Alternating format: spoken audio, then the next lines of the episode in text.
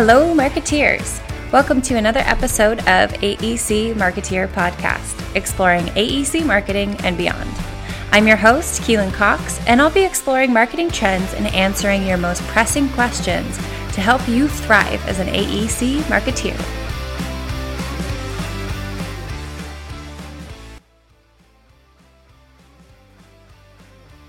All right, marketeers, thank you so much for joining me. Today I have on Erik Huberman. He is the CEO and founder of Hawke Media, which was founded in 2014. Now valued at over 150 million, Hawke Media is the fastest growing marketing consultancy agency in the United States. As a serial entrepreneur and marketing expert, Erik has been recognized by his industry peers through honors and awards, including Forbes Magazine's 30 Under 30, CSQ's 40 Under 40, and Inc. Magazine's Top 25 Marketing Influencers, just to name a few. Erik is the author of The Hawke Method and is a contributor for Forbes. Welcome, Erik. Thank you. Thank you for having me. So, before we dig in to this episode around your book and marketing in general, I'm curious how you got started in marketing. How did you get where you are today? Yeah, I'll try to make a long story short. So, college, I made fun of marketing majors and I was a management major. I didn't have any ground to stand on, but I just was like, what's marketing? You draw pretty pictures. And then I got out and I went into real estate exactly one week before Lehman Brothers went bankrupt and the whole industry collapsed. Spent a year in that. About six months in, started building my own online business. It was one on one business coaching for musicians, kind of like masterclass for the music business. And that was my first step into realizing it's pretty easy to build a company. It's hard to get customers. Sure. Uh, I'm speaking generally, but so figured out how to market that business. It was profitable for a couple years. Hired a CEO to take it over, and then built and sold two consecutive e-commerce brands where marketing was literally the lifeblood. There were it was a t-shirt subscription site and then a women's activewear brand. T-shirts and women's activewear are not hard businesses getting people to buy it is. And so I really focused on marketing. And so at that point, I had, you know, sort of a street MBA in marketing because I had to do it for my own businesses and it worked. And I had figured out just through logic and testing how to build a marketing strategy. And so I had built a lot of credibility at that point and started advising and consulting for a bunch of brands that I was running into because they all I was thankfully getting offered jobs at all of them and I didn't want to work for them full time. And so mm-hmm. was consulting, realized how broken the marketing industry was basically I think anyone that's run a business has dealt with a bad marketing person or agency. Like it's a lot of snake oil and a lot of bullshit. And so just didn't enjoy it. And I decided to build my own little SWAT team. Everything we did was month to month and a la carte so that we had to, you know, put our money where our mouth is. And it's what have you done for me lately? And we had right. to be on top of things. And that's how we started. And fast forward eight and a half years later, that team has grown to 300 people. We've run marketing for over 4,000 companies. We've now got a venture fund. We've got a financing arm to help our clients with working capital. Just launched our uh, software arm where we have basically automated marketing strategy now to monitor people's marketing from a AI perspective called Hawke AI. And so continue to build around this idea of accessibility to great marketing. But what got me into it was really necessity of like, okay, I have these t-shirts. How do I sell them? I have this service. How do I get it out there? Perfect. Awesome. So you have a great book out called The Hawke Method, where you break marketing out into a few core pillars. Mm-hmm. Could you outline what those pillars are and sort of give a high level overview of what they mean? Yeah. So yeah, it just came from again doing this myself and then doing it for thousands of brands and analyzing tens of thousands of brands.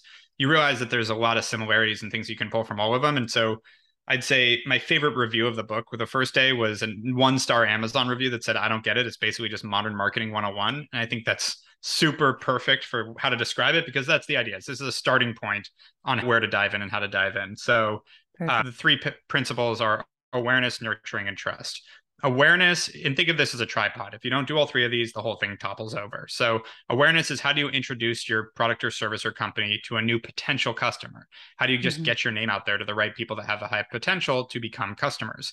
And that's advertising word of mouth pr all the things you do to get out there. What most people think of as marketing. What most people and i mean like oh well over 90% of people forget including marketers is there's a period between when someone is introduced to a company when they actually buy and right. so nurturing is what we do during that period. And this is missed by some of the biggest companies in the world I see. Like there's so much opportunity being lost here because there's a time period, a purchase cycle that when you're sort of hand to hand combat, like you're selling someone, you get this intuitively. Like obviously, the first phone call you make in most sales processes isn't the closing call.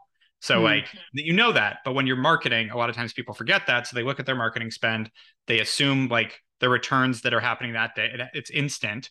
And you hear things like, well, it takes time, but that's so intangible people don't even know what that means. It takes time. So nurturing mm-hmm. is really tracking what that time period is on average. What is your purchase cycle? And then doing things to accelerate that cycle as well as increase your conversion rate from a where to actually a customer. So it's things like email marketing, SMS marketing, meaning text message marketing, content marketing, creating content that's compelling to your customers to engage them more. That's also something they're probably more likely to share than just your company. They'll probably share your content. So you also increase word of mouth it's all those things. It's building a great website, all the things that help people while they're trying to make a purchase decision decide and keep in touch with them. And then the mm. third piece is trust, which is basically to build trust is a combination of two things. It's consistency and reputation as well as third party validation. Because early on, nobody knows who you are. So your brand you don't have a brand and brand and trust I'd say go synonymously.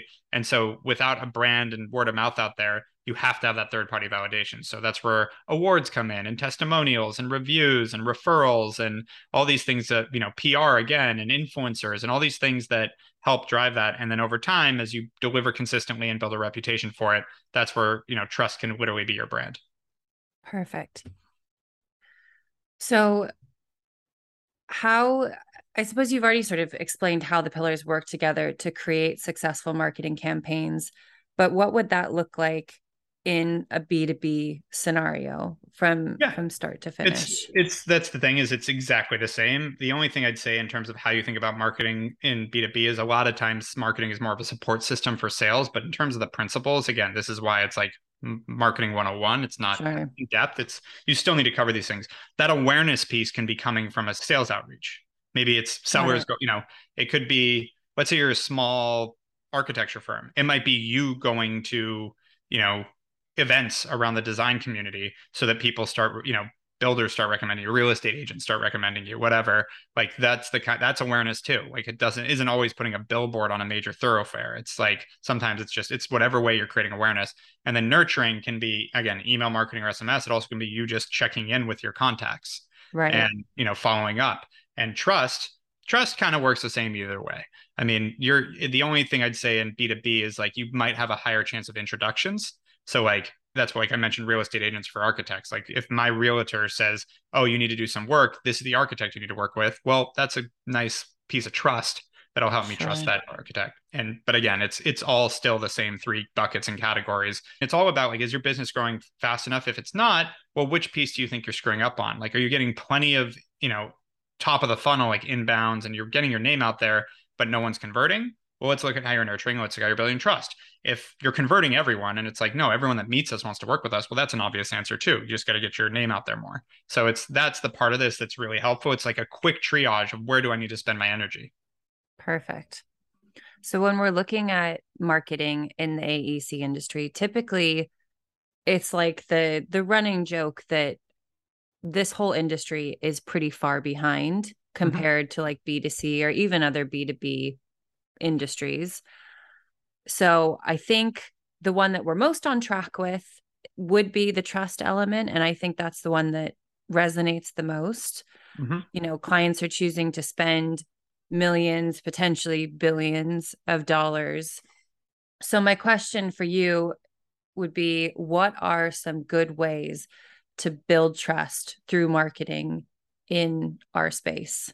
Yeah, I mean, the good thing, like on the, mean, on all three of those, showing work product becomes a really easy one. Yeah. Once you're done, like that, that, and everyone does that, but that's actually there's a reason. Like it's not completely broken. There's a lot of things people do right, and so sure. getting your work product out there, depending on the industry, like if you're doing I think Instagram and getting your images out there of the stuff you're designing and the stuff you've built is a very powerful tool. That's again, we're talking about trust that's where I was saying, like, until you have your own credibility, it comes from third party. But the point you have credibility, so I just hired an architect and I come from a family of developers, so I'm very Perfect. in touch with the real estate industry and was in real estate and all that. And the way I, I looked at a few architects in town that I really liked their work, and my wife really liked their work, and then I called around to see who had worked with any of them. And so trust is that word of mouth part of it too. Like references and referrals and good experiences go a long way, and that's most B2B businesses, and especially in that space.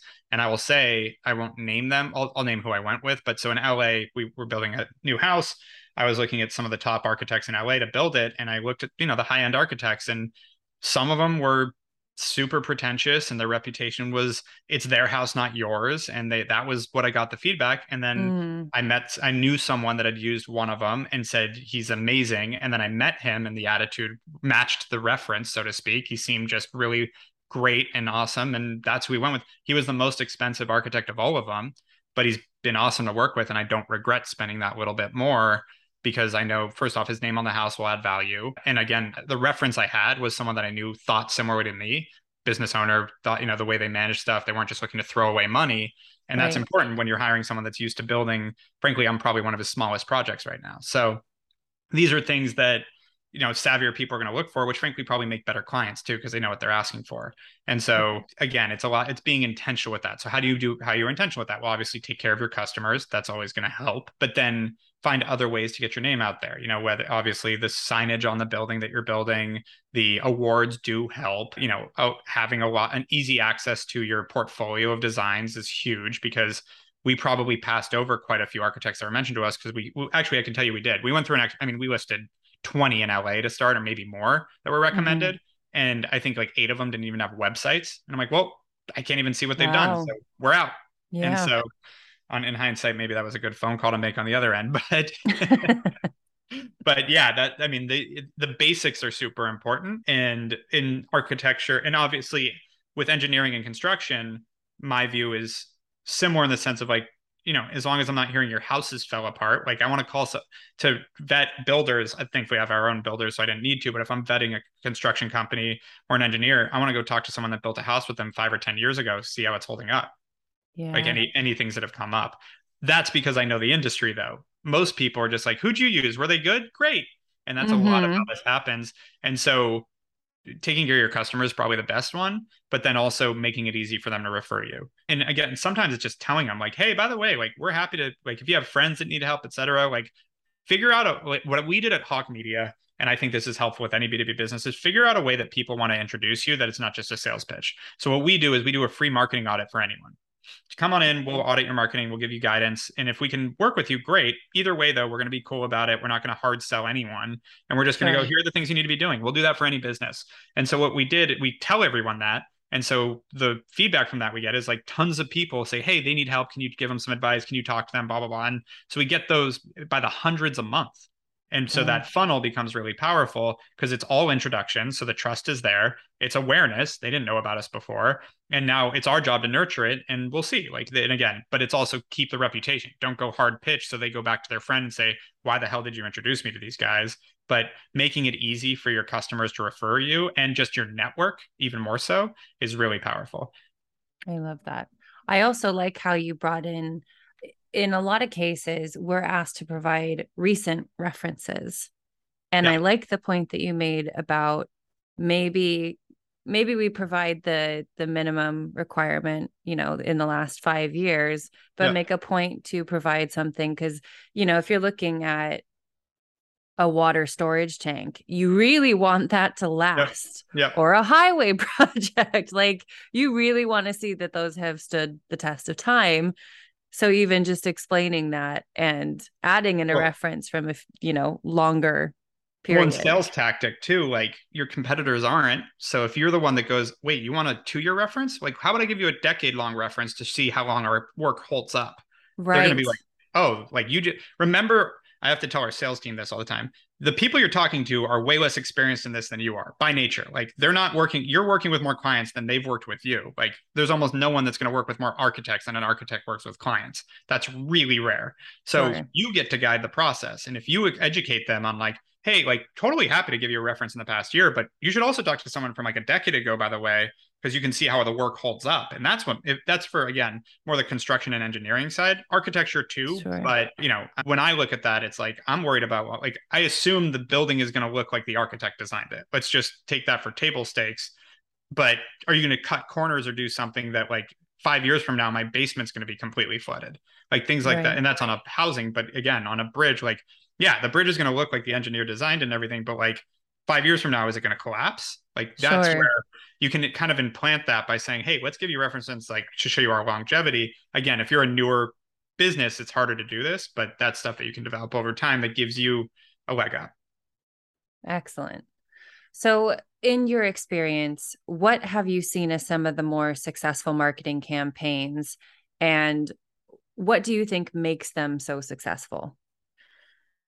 It depends what you're looking at. I mean you know, it's the most successful these days are the ones that get a lot of word of mouth about the campaign, that create a lot of buzz around the campaign. I mean, Nike's Colin Kaepernick campaign, as controversial as it was, crushed it for them on a revenue standpoint because it got you built a passionate audience, and that's consumer. So it's a little hard to pull from that. But on the consumer side, if you can get a passionate audience that wants to share everything you're doing and it becomes almost tribal and religious about your brand, Sure. That you know, they, the the term I hear a lot is a cult brand. Like mm. if you hmm. can jump that gap to be a cult brand, that's great. On the type uh, AEC side of things, architects have that ability. There are many many architects over the years that have built a name for themselves because of something specific about them that they end up with a cult following for that architect. You know, whether you know like Frank Gehry and Frank Lloyd Wright, like the, some big names, obviously, but you know, there's a lot of people that the more you're into that world, I was just a part of a conversation because I have a few other friends building houses, and two of them were nerding out on can- Eastern and Western Canadian architects that are famous and like who they're using and stuff. And so, like, there's a whole world for that. That sure. if you can jump into that world, now you you know that becomes like the marketing you can do around that, and it's not really forcible just as much as like there's a lot of like in I, I guess marketing is also iterative. So like you got to try a bunch of stuff to have something like that land, but mm-hmm then double down on it with Lions. Like there's been a billion failed Nike marketing campaigns before Kaepernick. And there's been just like, you know, I worked with Dollar Shave Club early. And so their video, viral video, they never expected it to do that. But that thing kicked off and created a cult following for the brand because they loved Mike Dubin, the star of it, the CEO, and it created this surrounding and this sort of net. Um, it's that getting that emotional appeal so that people want like people basically justify emotions with logic. So they want to validate their emotions. So if they like you, if they feel good about you, if they're excited about you, they're going to find logical reasons why that makes sense the best that they mm-hmm. can unless you really make it hard so finding that way as uh, you know you have to think about why emotionally are they going to hire me why do what's the emotional decision that goes into hiring a construction team or an architect or an engineer and again let's say it's a big municipal project I want to make sure that this is handled right, that I don't lose my job. I don't like I want to know that yeah. this is secure and going to get done right and in budget and I'm in the right hands and trustworthy, capable hands. Like that's the emotional side. That is how people are going to make the decision. And so you have to help them with that. And so a successful marketing campaign does that at scale.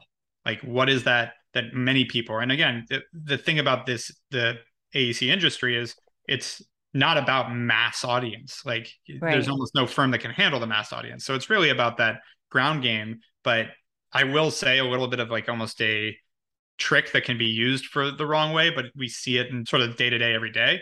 If you talk about those things a lot, people will start to believe you. So if you say the most trusted team in construction over and over and over again, people are just going to start associating you with trust. It's it's you know kind of the wrong way to use marketing if you're not backing it up, but it sure. does work.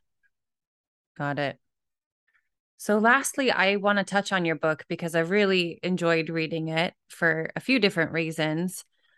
But I will let you sort of eh, give it a bit of more of an intro to it. Who is it for, and what can readers hope to gain by reading it? Yeah, so it's for basically, I'd say it's there's a few audiences. The main audiences would be uh, a CEO of a company or a head of marketing for a company, and okay. it's for both because the the reason is one of the biggest conflicts I see, and for us, it's for our clients and for our own team. The idea okay. is to bridge the gap so you're all speaking the same language. Because if you're not a marketing driven CEO and you hire a marketing team, I see it all the time. You're like, this is some black hole of fucking money that I don't know what's happening and I don't Mhm. understand it and I can't even I don't even know how to manage my marketing team and it's frustrating and it's scary and it's not fun. So I tried to create a few hour read that it's like I've seen people read this in a couple hours and there is an audible for it too. So if you don't like to read, but um, but the idea was let's just give an overview to this. So like if you understand this book which is supposed to be pretty simple then Yeah. you can look at your team and go are we doing these things? Are we covering these three pillars? How are we doing it? What how is that going? Where are we maybe falling short? And you can just quickly assess as an owner what's happening. And then from the other side for the marketing person same thing like how am i covering what i need to? Am i checking them it's almost a checklist. And then i can communicate easier to my ceo or the founder or whatever whoever that is because that's another issue i see. I see communication is one of the biggest gaps in marketing. And then obviously from that it's also been used in a bunch of universities now and for marketing students. And like we it's spread through like anyone else that has an interest in marketing. But the core audience i'd say is number one business owners number two heads of marketing. Perfect. I have to tell you, one of the, my favorite things about this book is at the end of every chapter, you have a bulleted key takeaways and your sources, Yeah. which I so appreciate. Like, even just the way it's laid out, I, re- I really love this book because it's so easy to flip through and just find what you want to refer to. So, Well, that's- recommend. yeah the admitting something. I don't think i've actually said this publicly but like i don't read a lot of books nor do i listen to a lot of podcasts but i host both i've written a book and host a podcast. Sure. and the reason for that is like i'm busy. I have a lot going on. So when i both the podcast and the book the idea was like what would i want to listen to or what would i want to read? And like it's got to Yeah. keep my attention and be quick. Like i like get to the point don't build the fluff. Like i hate i do read and i hate when i pick up a book i read the first chapter and then i continue and i could have read the first chapter and i got the idea and then i just read another 15 chapters it was just re- reiterating the first chapter like i don't need that. Right. Like get Yeah. to the point, tell me what I'm trying to accomplish here. And so do a lot of spark notes, so to speak, and you know, just this, give me the synopsis. Yeah. And with this, I just basically try to write like, you know, two pages on TikTok, like just quick, like this is how it's all Yeah. working. And, and then, you know, as time changes the next few years, we'll probably come out with another edition where we'll update what's changed and that kind of thing. Perfect. Do you want to touch on your podcast a little bit? Eh, just yeah i mean the podcast is a little different it's just i had met so many great people throughout my career like top athletes and celebrities and musicians and entrepreneurs et cetera that i wanted to actually leverage the fact that i had all this access and so it was really i was always fascinated by their origin stories how did someone become the top of their game in whatever that game is and so started the podcast a couple of years ago basically just saying like i one of my friends was the a navy seal and an entrepreneur he was ran sniper training for the seals but it was born and raised, grew up with hippie parents. And I had another friend that first guy to walk by himself across Antarctica, coast to like all the way through. It's like Wow. 54 days by himself. You know, Doug Ellin, who created Entourage, these are some of the first people I had. And it was like, I just want to know, like, how do you, you, you as a kid, you don't wake up and go, I'm going to be a Navy SEAL or I'm going to walk across Antarctica. And I just started being fascinated with sort of the origin stories of people that have achieved great things. And so, yeah, now I think we're 80 or 90 episodes in and a lot of really cool people. So it's been a fun hobby that's also like I just wanted to basically it's like you know Gary Vaynerchuk as an example was a celebrity in our space in marketing. He's a friend. I've hung out with him before, but like to sit down at coffee with him for an hour and hear his life story wasn't going to happen. But I throw the word podcast in there, and here we are. So Sure. yeah, it's called Hawke Talk, and it's- Talk. Like yeah, it's been super fun. And we're Perfect. relaunch. We put a few month hiatus on it, and now it's going to relaunch. I think in the next month. We've got about ten in the can. Some really cool people. Very good. Yeah. Well, if our listeners want to learn more about you and your work, where should I direct them? Yeah, so the work side, just hawkemedia.com, as I mentioned, happy. To, we've worked with build firms and architects and things like that. So happy to do a marketing audit and have our team just run a report and say, hey, here's the things you need to be looking at. So we can do that. And then if you want to reach out to me personally, pretty accessible at or slash Erik Huberman on any social channel. Perfect. All right. Yeah. Well, thank you so much for taking the time to chat with me. Yeah, thank you for having me. All right, Marketeers, that's a wrap on this week's episode of the AEC Marketeer podcast. Thank you again to Erik for joining me to talk about the Hawke method, which is spelled H A W K E method, his book, The Three Pillars of Marketing. I hope you enjoyed a different perspective from outside the AEC industry and how it can apply to us within the AEC industry. And as always, if you're enjoying this podcast, I would invite you to subscribe and leave a review. New episodes are released every other Wednesday. We'll chat soon.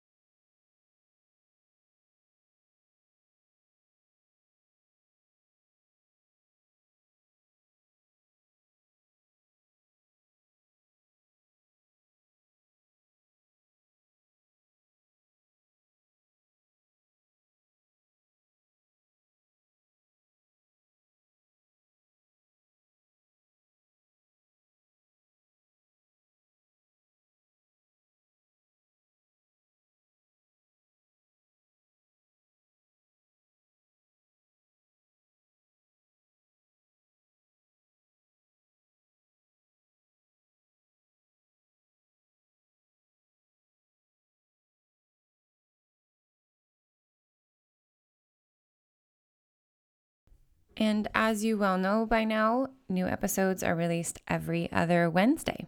We'll chat soon.